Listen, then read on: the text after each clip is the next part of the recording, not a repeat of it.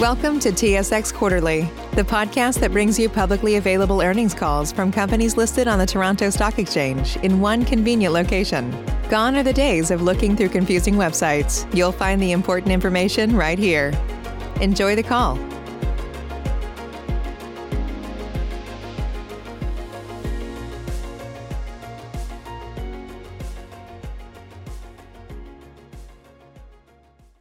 Good morning. My name is Phyllis, and I will be your conference operator today. I would like to welcome everyone to Cronos Group's 2021 second quarter earnings conference call. Today's call is being recorded. At this time, I would like to turn the call over to Shayne Laidlaw, Investor Relations. Please go ahead. Thank you, Phyllis, and thank you for joining us today to review Cronos Group's 2021 second quarter financial and business performance. Today, I am joined by our President and CEO, Kurt Schmidt, our CFO, Jerry Barbato, our Executive Chairman, Mike Gorenstein, and our EVP of Legal and Regulatory Affairs, Xiuming Shum. Cronos Group issued a news release announcing these financial results this morning, which are filed on our EDGAR and SEDAR profiles. This information, as well as the prepared remarks, will also be posted on our website under Investor Relations. Before I turn the call over to Kurt, I would like to remind you that our discussion during this conference call will include forward-looking statements that are based on assumptions that are subject to risks and uncertainties that could cause actual results to differ materially from those projected in the forward-looking statements, including as a result of the factors described in the cautionary statements and risk factors included in the company's earnings release and regulatory filings, including the company's most recent annual report on Form 10-K and quarterly reports on Form 10-Q, by which any forward-looking statements made during this call are qualified in their entirety. In addition, during this call, certain financial measures may be discussed that are not recognized under the U.S. generally accepted accounting principles referred to by the Securities and Exchange Commission as non-GAAP measures. We believe these non-GAAP measures assist management in planning, forecasting, and evaluating business and financial performance, including allocating resources. Reconciliations of these non-GAAP measures to their closest reported GAAP measures are included in our earnings press release furnished to the SEC, which is available in the press room section of our website, thecronosgroup.com. These non-GAAP measures may not be comparable to measures used by other issuers. I'd also like to note that we are conducting our call today from our respective remote locations. As such, there may be brief delays, crosstalk, or minor technical issues during this call. We thank you in advance for your patience and understanding. We will now make prepared remarks, and then we will move to a question and answer session. With that, I'll pass it over to Cronos Group's President and CEO, Kurt Schmidt.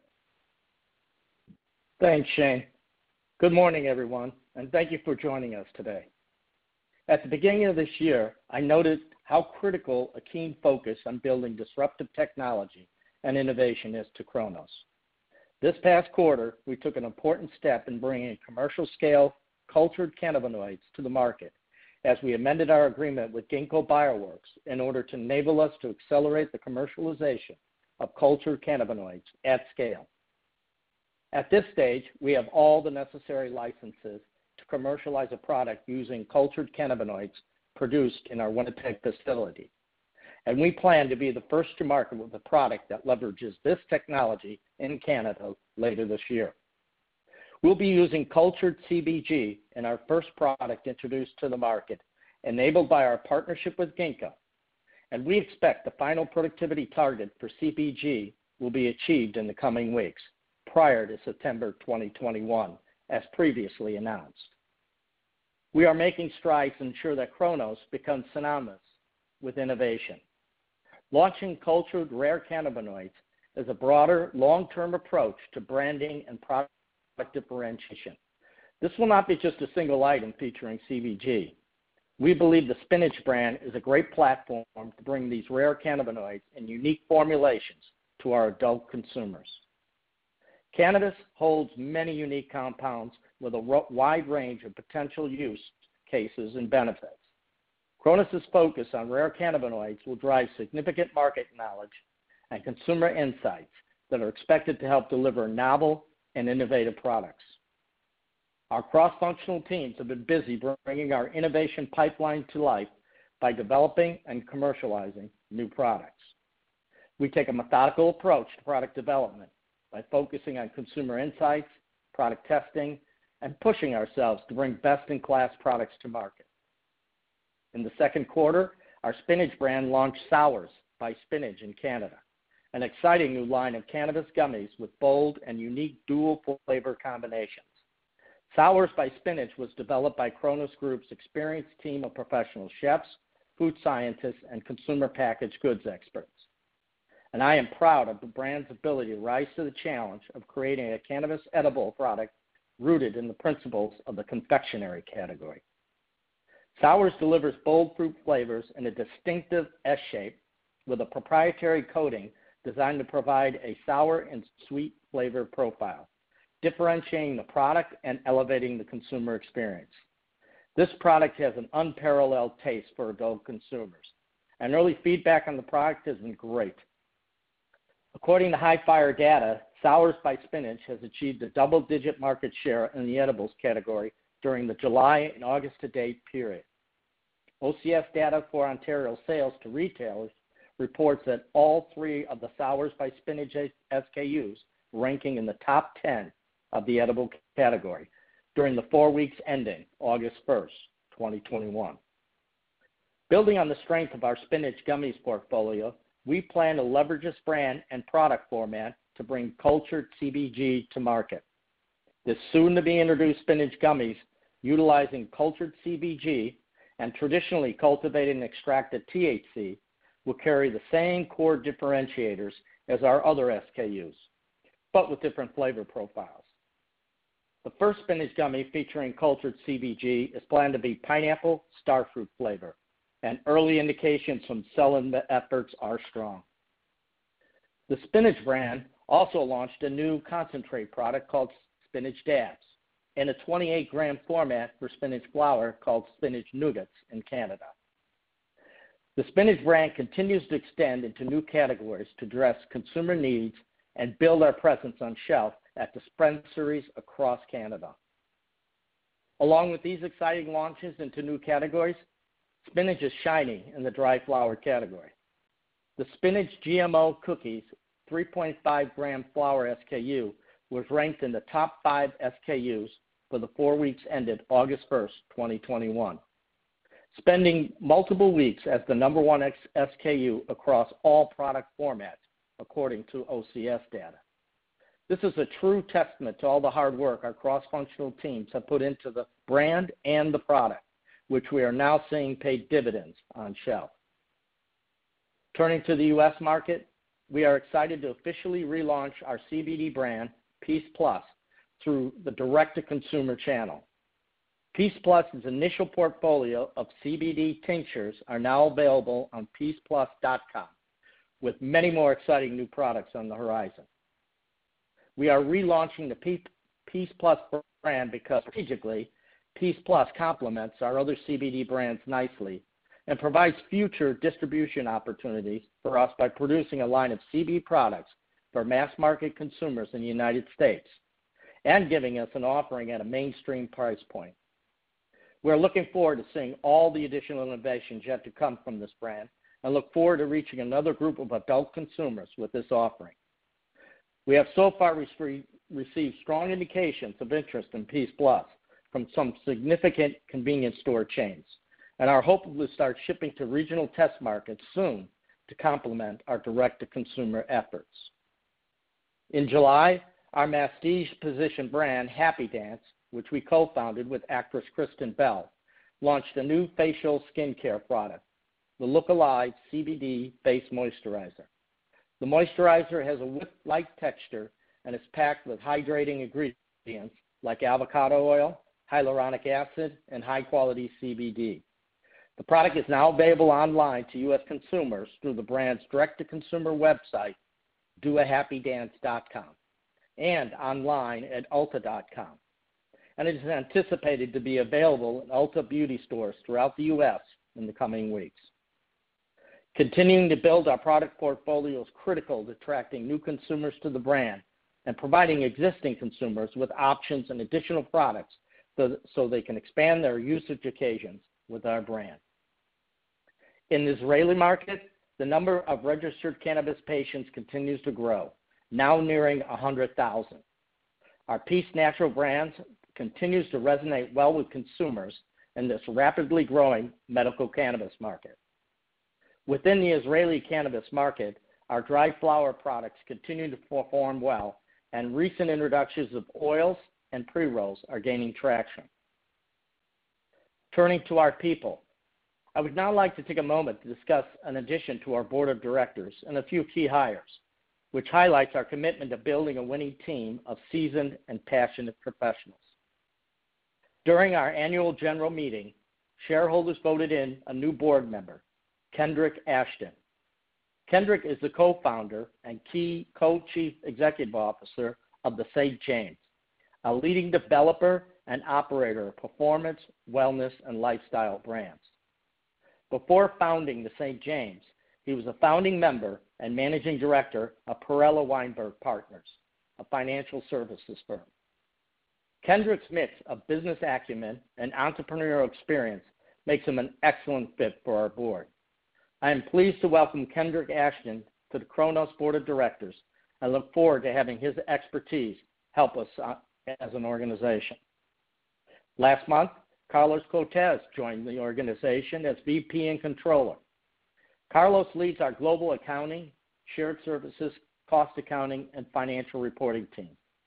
Carlos comes to us with 18 years of experience, including serving as a senior finance director for Discovery, Inc. Before his time at Discovery, Carlos spent five years as a corporate controller for Malibu Boats. This month, we also welcomed Anthony Parisi to Cronos as the new head of global audit. Anthony will lead our efforts to create world-class internal controls by developing top-tier risk management, control, and governance process. Anthony comes to us with over 18 years of audit experience, and most recently, the Vice President of Internal Audit for two NYSE-listed companies, RPC Inc. and Marine Products Corporation. Last but certainly not least, Thomas Cohn joined Cronos as Head of Regulatory and Product, a newly formed role for Cronos. Thomas joined us from the Avon Company, where he served as General Counsel and Corporate Secretary. Thomas also spent 18 years with the Federal Trade Commission, where he was responsible for, among other things, managing antitrust and consumer protection investigation and law enforcement actions. Kendrick, Carlos, Anthony, and Thomas are a subset of the talent we've added across the organization. We look forward to having them and the other new additions to the team contribute to the evolution of Cronos as we work to position ourselves as a leading cannabinoid company. As we've mentioned before, we have been actively evaluating opportunities in the U.S. cannabis market as legalization efforts and the regulatory process continues to evolve. As more and more states legalize cannabis and there is a clear momentum for federal legalization, we wanna make sure we have a seat at the table and are well-positioned to capitalize on market opportunities at the appropriate time. In June, we were pleased to announce a strategic investment in PharmaCann, which sets a foundation for our entry into the U.S. market.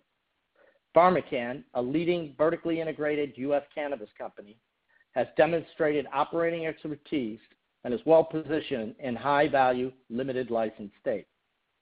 PharmaCann's strong geographic footprint in the U.S. includes six production facilities and 24 dispensaries operating under the Verilife brand across six states, New York, Illinois, Ohio, Maryland, Pennsylvania, and Massachusetts.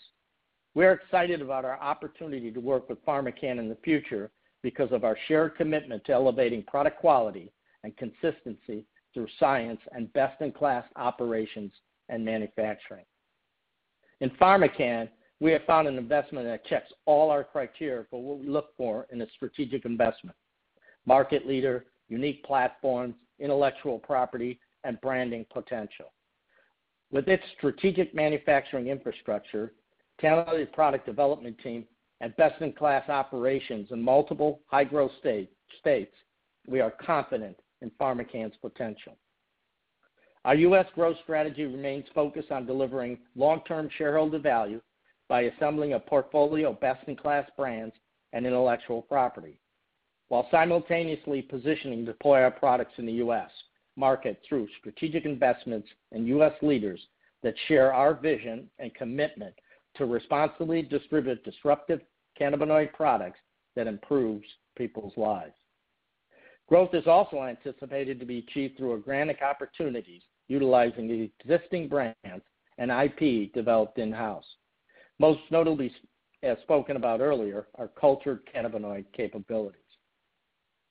We are also encouraged by the thoughtful and serious legislation brought forward by Senators Schumer, Booker, and Wyden, which provides some measure of restorative justice for those individuals and communities harmed by the war on drugs. We firmly believe that policymakers and regulators must invest in approaches that support responsible adult consumption, limit harm for consumers by curtailing the illicit market, and create a legal and well-regulated federal framework for the cannabis industry in the U.S. We encourage Congress to act swiftly to pass the Cannabis Administration and Opportunity Act into law.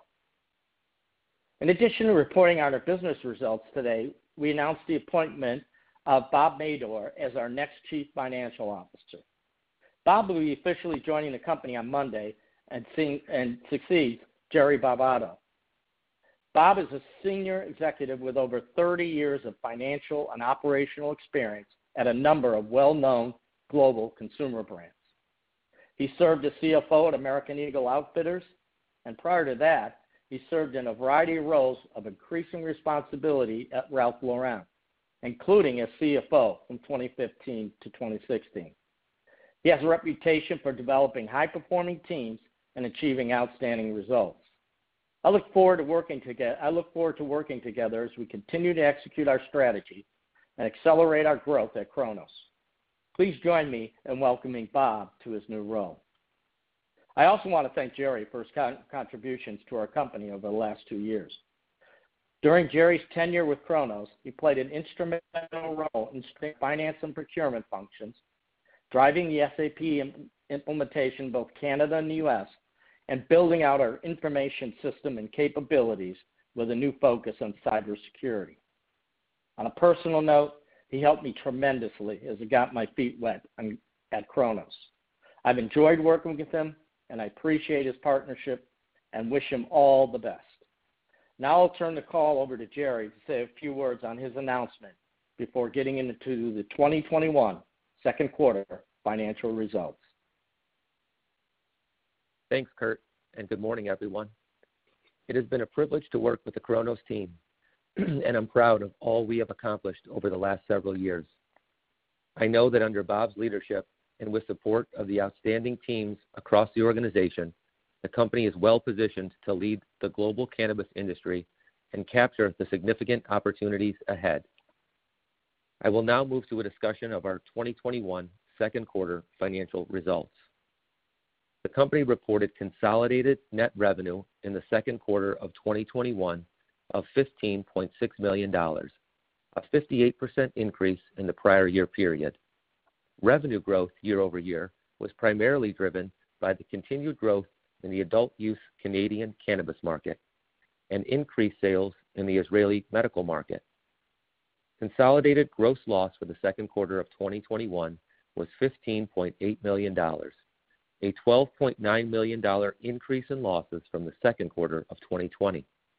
The increase in losses versus prior year was primarily driven by an increase in inventory write-downs in the Rest of World segment, which totaled $12 million in the second quarter of 2021 versus $3.1 million in the second quarter of 2020. The impact of strategic price reductions on various adult use cannabis products in Canada taken in the second half of 2020, as well as startup costs associated with new product development in the Rest of World segment. Adjusted EBITDA loss for the second quarter of 2021 was $49.8 million, representing a $22.8 million increase in losses from the second quarter of 2020. The increase in losses year-over-year was primarily driven by an increase in gross loss, as previously explained, an increase in sales and marketing spend due to brand development in the U.S. segment, and an increase in R&D driven by spending on product development and developing cannabinoid IP in the Rest of World segment. Turning to our reporting segments, in the Rest of World segment, we reported net revenue in the second quarter of 2021 of $13.4 million, a 74% increase from the prior year period. Revenue growth year-over-year was primarily driven by the continued growth in the adult use cannabis flower market in Canada and sales in the Israeli medical cannabis market. Gross loss for the rest of world segment for the second quarter of 2021 was $16.4 million, a $12.9 million increase in losses from the second quarter of 2020. The increase in losses versus prior year was primarily driven by an increase in inventory write-downs, the impact of strategic price reductions on various adult use cannabis products in Canada taken in the second half of 2020, as well as startup costs associated with new product development. Adjusted EBITDA loss in the rest of world segment for the second quarter of 2021 was $32.6 million, representing a $14 million increase in losses from the second quarter of 2020. The increase in losses was primarily driven by an increase in gross loss and an increase in R&D costs. Turning to the U.S. segment, we reported net revenue in the second quarter of $2.2 million and gross profit of $0.6 million, both of which were roughly flat to the prior year period. Adjusted EBITDA loss in the U.S. segment for the second quarter of 2021 was $10.7 million, representing a $5.9 million increase in losses from the second quarter of 2020. The increase in losses was primarily driven by an increase in sales and marketing costs related to brand development. Overall, Cronos Group reported an increase in net income versus the prior year period, primarily due to the change in fair value of the financial derivative liabilities associated with Altria's investment, which is described in more detail in the 10-Q. In the second quarter of 2021, the company recorded a non-cash gain of $115.2 million related to the change in fair value of these financial derivative liabilities. Cronos continues to expect there may be significant reported earnings volatility, primarily driven by the fair value quarterly adjustments related to the movement of Cronos Group stock price. Turning to the balance sheet, the company ended the quarter with approximately 1.1 billion in cash and short-term investments, which is down roughly $142 million from the first quarter of 2021. As a reminder, as Kurt discussed during his prepared remarks, we deployed approximately 110 million to acquire an option for a 10.5 stake in PharmaCann during the second quarter of 2021, which drove a significant portion of the sequential decrease in cash and cash equivalents. Capital expenditures for the quarter were $2.1 million, with the spending focused across our global strategic priorities. We remain committed to deploying capital in a disciplined manner and only in ways that align with our strategic priorities. I continue to be encouraged by the work our teams are doing globally. With that, I'll turn it over to Kurt for closing remarks before Q&A. Thank you, Jerry. Despite the ongoing challenges posed by the pandemic, our industry continues to show resilience. Against this backdrop, we continue to bring high quality and novel products to market under our brands in the U.S., Canada, Israel, and Germany. With our balance sheet, existing CBD infrastructure, our strategic investors, along with our success and insights ready to be leveraged from other markets, we are confident we are well-positioned to be a best-in-class cannabis company in any market we compete.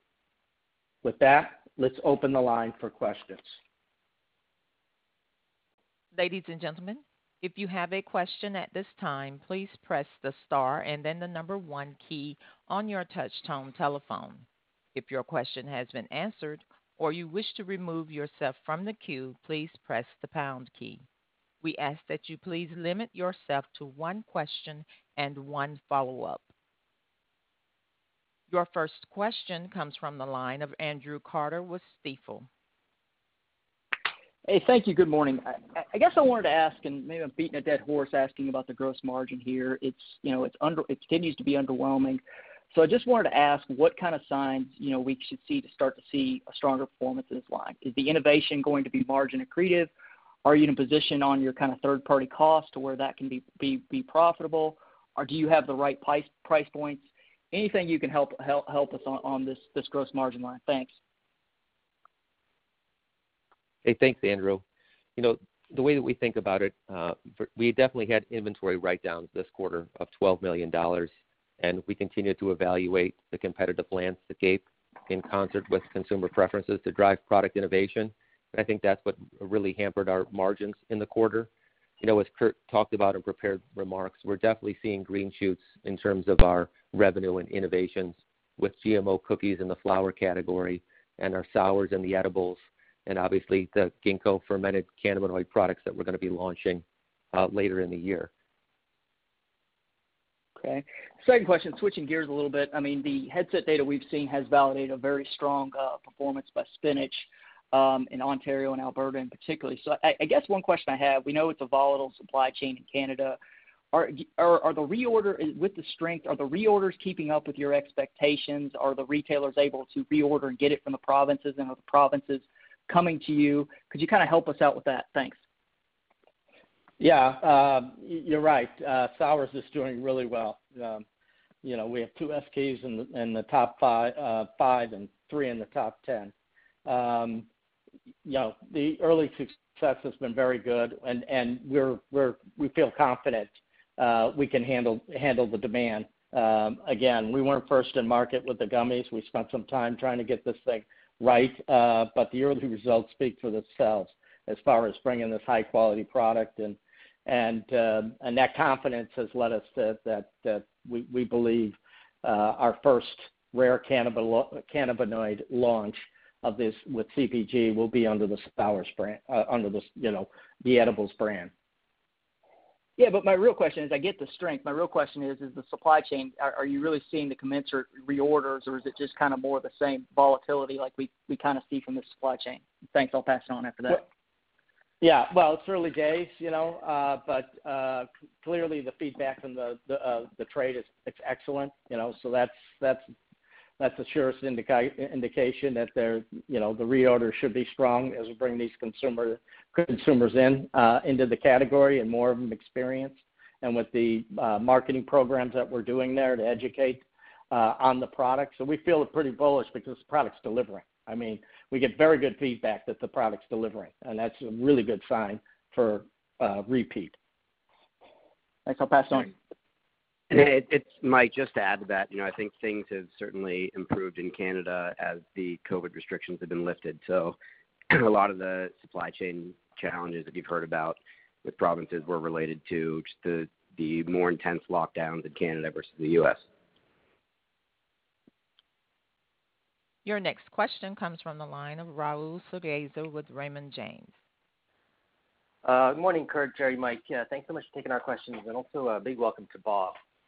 Um, so this is terrific news that Cronos Fermentation's cultured CBG will be included in the Spinach gummies before the end of this year, particularly given that Ginkgo itself has been highlighting its partnership with Cronos in its own upcoming public listing. So my first question is, how is the Ginkgo-Cronos partnership evolving towards the development of additional cultured cannabinoids? And when do you expect this broadened portfolio to be, of fungible molecules to be included in Cronos products and hit Canadian or potentially even U.S. shelves? Yeah. Uh, you know, um, again, we shifted our strategy. Uh, we talked about in the last call the focus on the rare cannabinoids.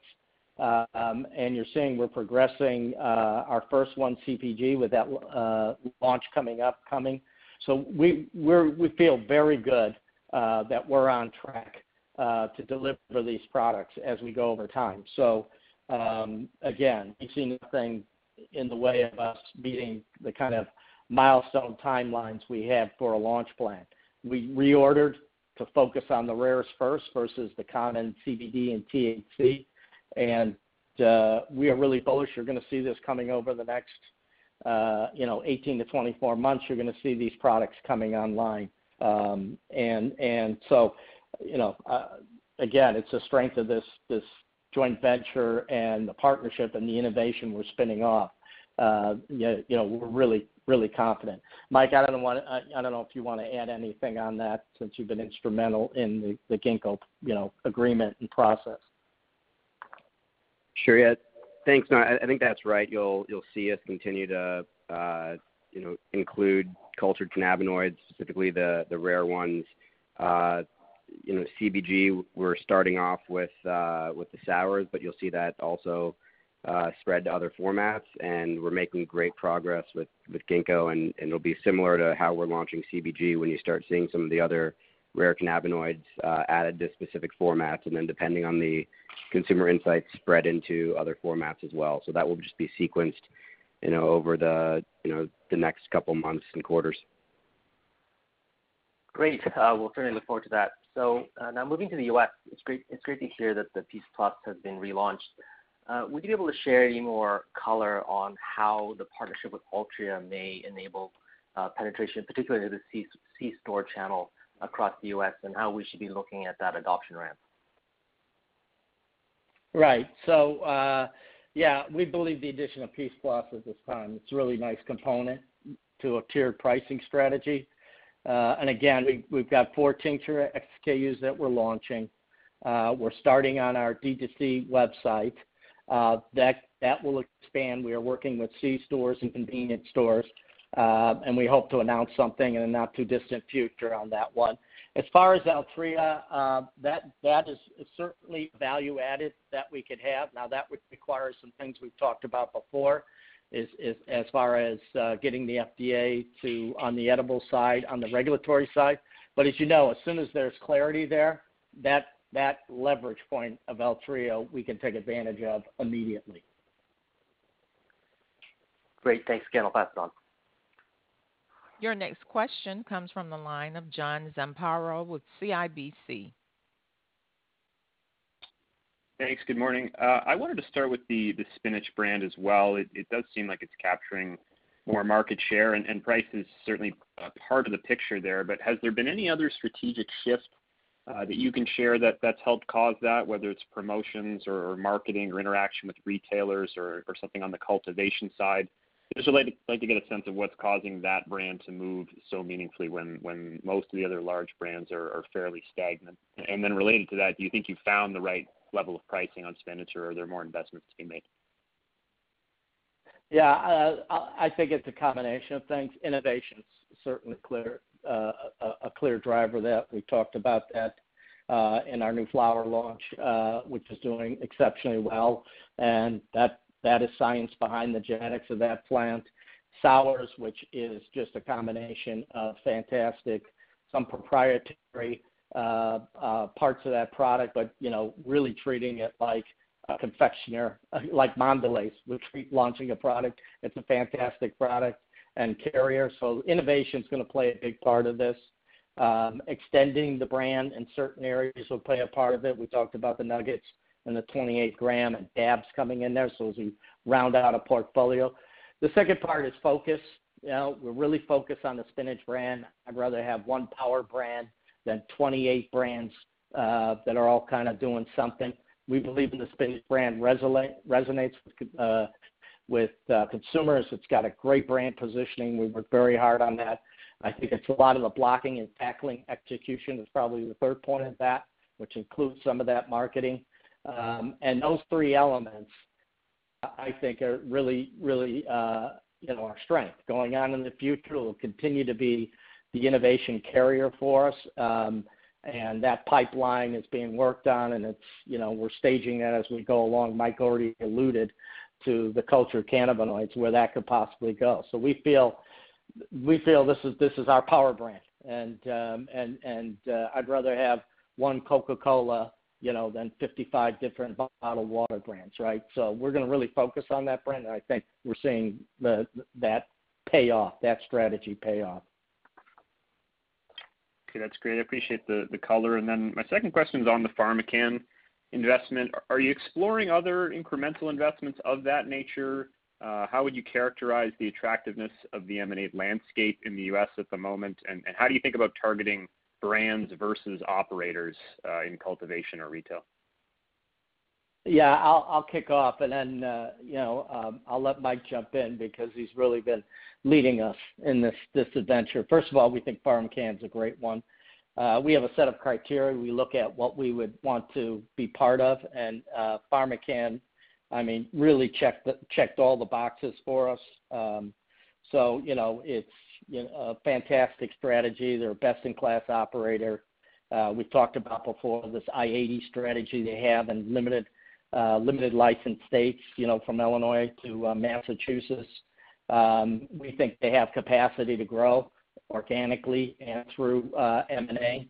Um, so it really kind of checked all those boxes. But we've been pretty consistent saying, you know, we're not finished. You know, we looked at, you know, what criteria is breadth, geographic beachhead items, but brands is also very important. So it's not out of the realms of possibility that we may focus on something else that brings a different set to the party. But I will tell you, we look at it has to be complementary to the overall strategy. Uh, Mike, uh, uh, you know, Mike, I, you know, you, sh- you should probably weigh in on this a little bit. Sure. And thanks, John. You know, I think I think the M&A landscape certainly is attractive. You know, one of the things that that's I think being focused on by a lot of potential targets is Uh, and really was amplified by the language in the Schumer bill around interstate commerce, is what benefits there could be from a potential partnership and how things may change uh, once things are federally legal. And that really aligns with the way that we're looking at them. So brands are certainly gonna be important. We think ultimately that's where, you know, the value shifts long term. We understand that there's a balance between where value shifts long term, you know, within brands and sort of over the medium term, how you build those brands and get them out. Uh, I I would say that there could be similar structures. We have, you know, other structures that we've looked at, but, you know, we're still very, very excited, and we think there's a lot of uh, attractive opportunities that will fit very well for us in the U.S. Okay, that's helpful. Thank you very much. Your next question comes from the line of Vivian Azer with Cowen. Hi, good morning. Um, On the U.S., I was hoping we could dive in a little bit on CBD. I uh, was hoping to get your most current assessment of the market from a sizing perspective, and then specifically on Happy Dance, um, if you could comment on any intra-quarter trends and whether you're seeing um, at all uh, a recovery or an uplift as consumers get vaccinated and go back into stores. Thanks. Yeah, I'll kick it off and then uh, let uh, Jerry or Mike uh, comment. Uh, we're starting to see, you know, we had a lot of hopes of COVID recovery, but as you know, lately, we seem to be going back into this COVID Delta thing, so we don't know how that one's gonna swing out. We were hopeful because you do see bricks and mortars coming back, but we'll need to see that in it. I have to say we're, you know, overall, we're not happy with the results in the U.S. CBD market. Um, you know, we don't break down our performance by brand. Um, but we are taking a strategic review of the brands. Um, you know, we've got some good things, but, you know, uh, certainly I'm not happy. I'd like to see faster growth. And so we're kind of reviewing everything on this one. You know, that includes the portfolio, uh, price gap, price management, what we're doing there, uh, product offerings, and we're looking at the marketing mix. We don't have the full results yet. We're getting we're we're trying to complete that, but we have a couple we have two markets that we've been testing advertising in a more aggressive marketing mix uh, on the product. Now, that looks uh, encouraging, but we have to see how that re- how that ends up. But we need to review everything and make sure that we we can get the pace because generally speaking, you know, we were we were not happy um, with the results uh, this quarter. But again, some of that is related to the COVID issue, some of it's related to some changes in some of the DC capability, especially with Apple's new security, has certainly had uh, uh, an impact. Um, but um, you know, again, you know, we believe, you know, if we get the elements right and we get the investment right, uh, the brand resonates very well Uh, with consumers that uh, we'll get it back on the trajectory we want. Okay, perfect. Thank you very much for that and for your candor in particular. Um, just sticking with the U.S., my follow-up question, please, on on PharmaCann. Um, can you comment at all around any opportunities around IP or trademark exchanges or sharing? Thank you. Yeah. Uh, I'll let Mike weigh in on this because it's good to have him. He's also the lawyer uh, in the room with me. Uh, yeah, we're looking at those types of things, but all those have to be managed under the guise of a passive investment and a lack of federal legalization. But certainly, if you look at uh, the announcement we made, there's opportunity. There's tremendous opportunity once federal legalization comes. But that doesn't mean we're thinking about what happens if Uh, prior to federal legalization, a bunch of things happen. I just can't commit to anything uh, uh, because you know, we we have that restriction of ensuring that that we can do this and do this in a way that is sensible for us in the in the guise of the regulatory environment. Mike, I don't know if you wanna add anything to that.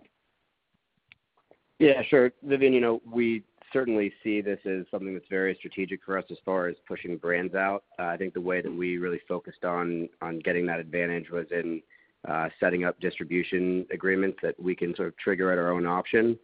Uh, so we're gonna continue monitoring and making sure that whatever it is that we do to get our brands out is done in a way that wouldn't, uh, wouldn't in our view, affect anything with the CSA.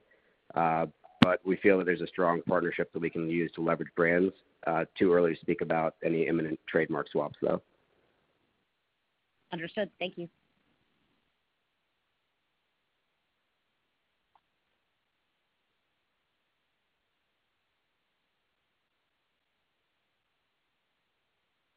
Your next question comes from the line of Tamy Chen with BMO Capital Markets.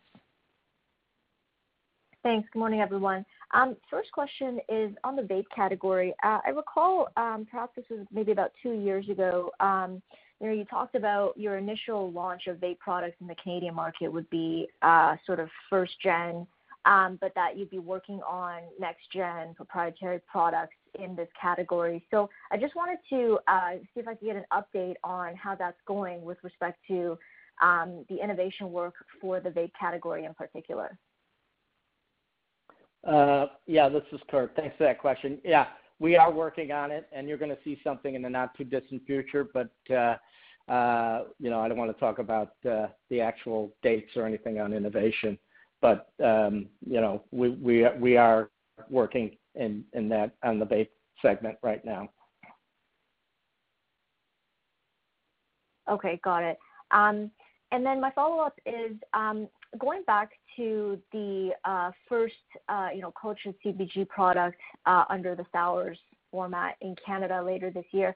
I was wondering if you could talk a bit um, on how you're going to position the product. Um, I presume, like from a marketing perspective and making sure that staff in stores are educated on that, on the differentiation so that they can communicate it to consumers. Because with respect to product launches in general in Canada, and I recognize this is a unique product, but um, it is a very crowded market. There's a lot of different products and brands on shelves. Um, to what degree of confidence do you have that there's going to be strong uptake for a CBG product in particular, and what sort of work you're doing to ensure, you know, it's getting the shelf space and it's gonna get the uh, budtender attention and positioning? Thanks. Yeah, yeah. Uh, good question. Well, we we have a full team from uh, developers, innovation, to the research we've done, to the product developers, to the marketing teams. Um, uh, we don't view this as a product. We view this as a concept, a business concept. And we think we have something really um, interesting, a sub-brand under the Spinach line. And we believe that's the way to do it. That's my background. Blue Buffalo built a billion-dollar business on a single brand called Blue Buffalo. But we had Life Protection, we had Wilderness, we had Freedom sub-brand on Blue Buffalo, and we had Basics there. And we believe this concept, and we spent a lot of working on how to communicate with consumers. So um, you know, obviously we're rolling out. We have to get to each one of these rare cannabinoids, so that takes time. You can't make all six at once. But we are not thinking about this as a product. This is not a product. This is a brand concept, lifestyle, positioned against consumers, um, resonating with consumers. And and that's the way we look at this thing. And and we're confident we're on the road to creating that. and, You know, we think that's really what this whole thing is about. Thanks. Tamy, just to add, I think, you know, if you think about edibles as a crowded space, even without rare cannabinoids, which is, you know, where we've seen a lot of excitement from uh from retailers and from the provincial boards.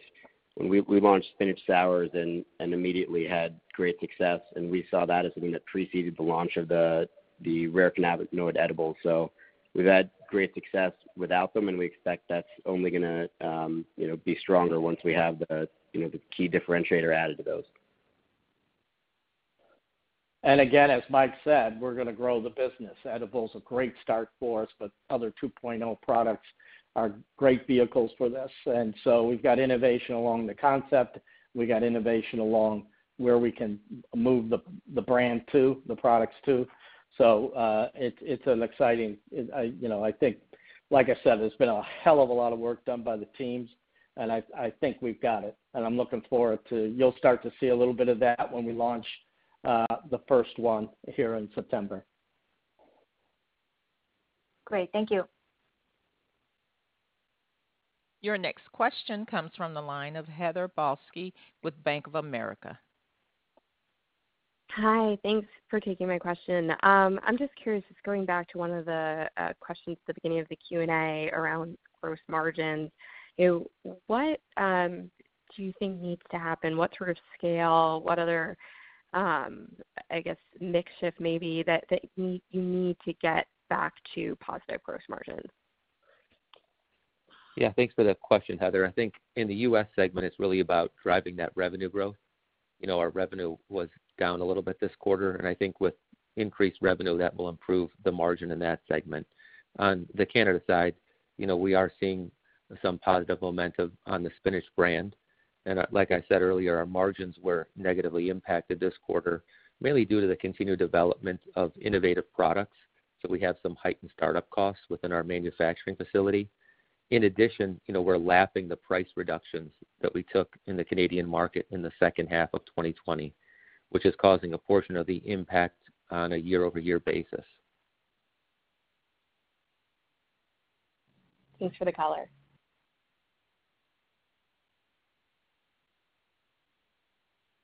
Your next question comes from the line of Bill Kirk with MKM.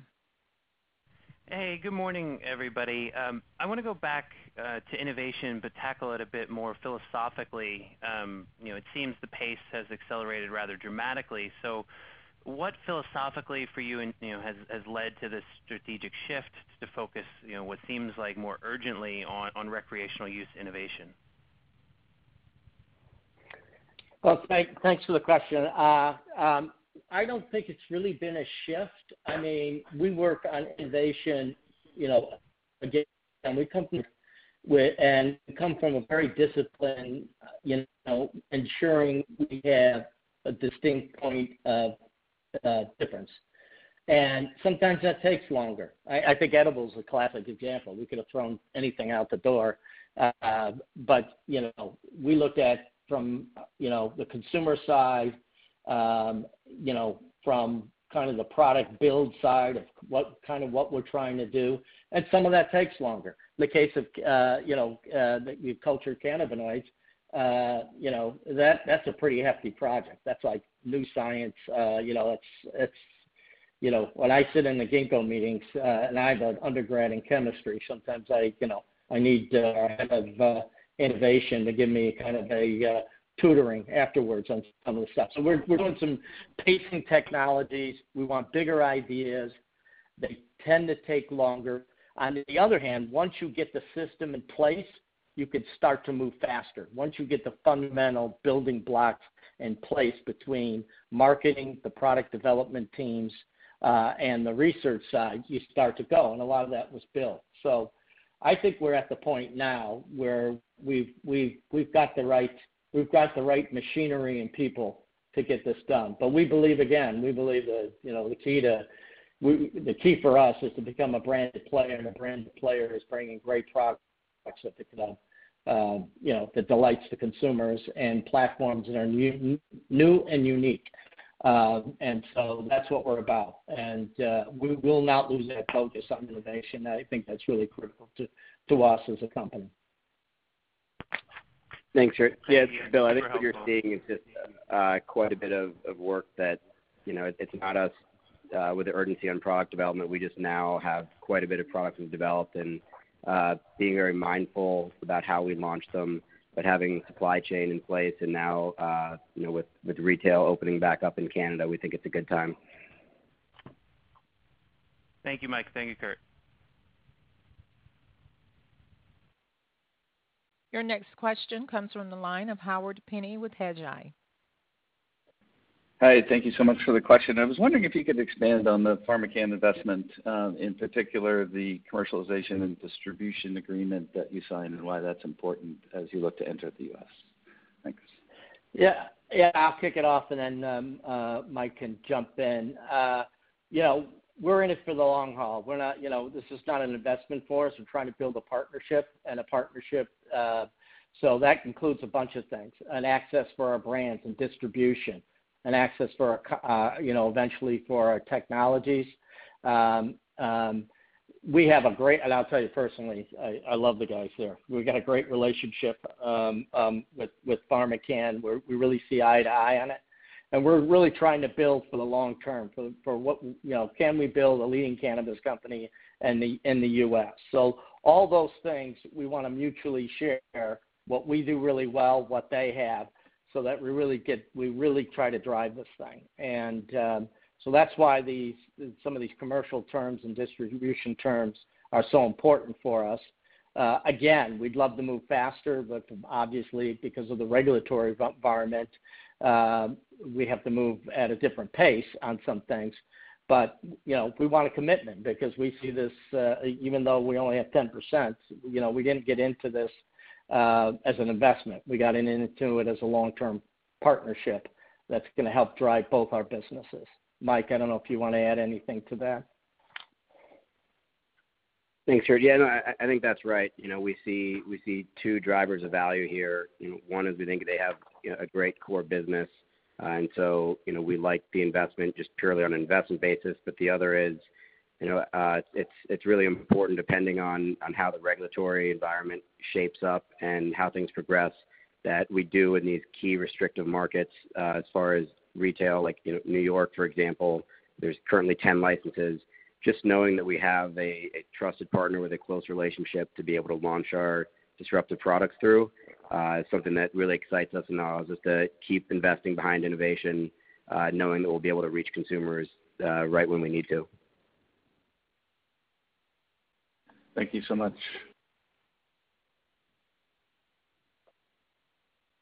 At this time, there are no further questions.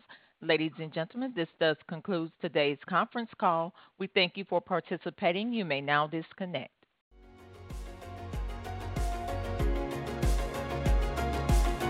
Thank you for listening to TSX Quarterly. If you enjoyed the cast, remember to leave a good rating. And remember, for any additional inquiries, please consult the company's investor relations section on their website. See you next time.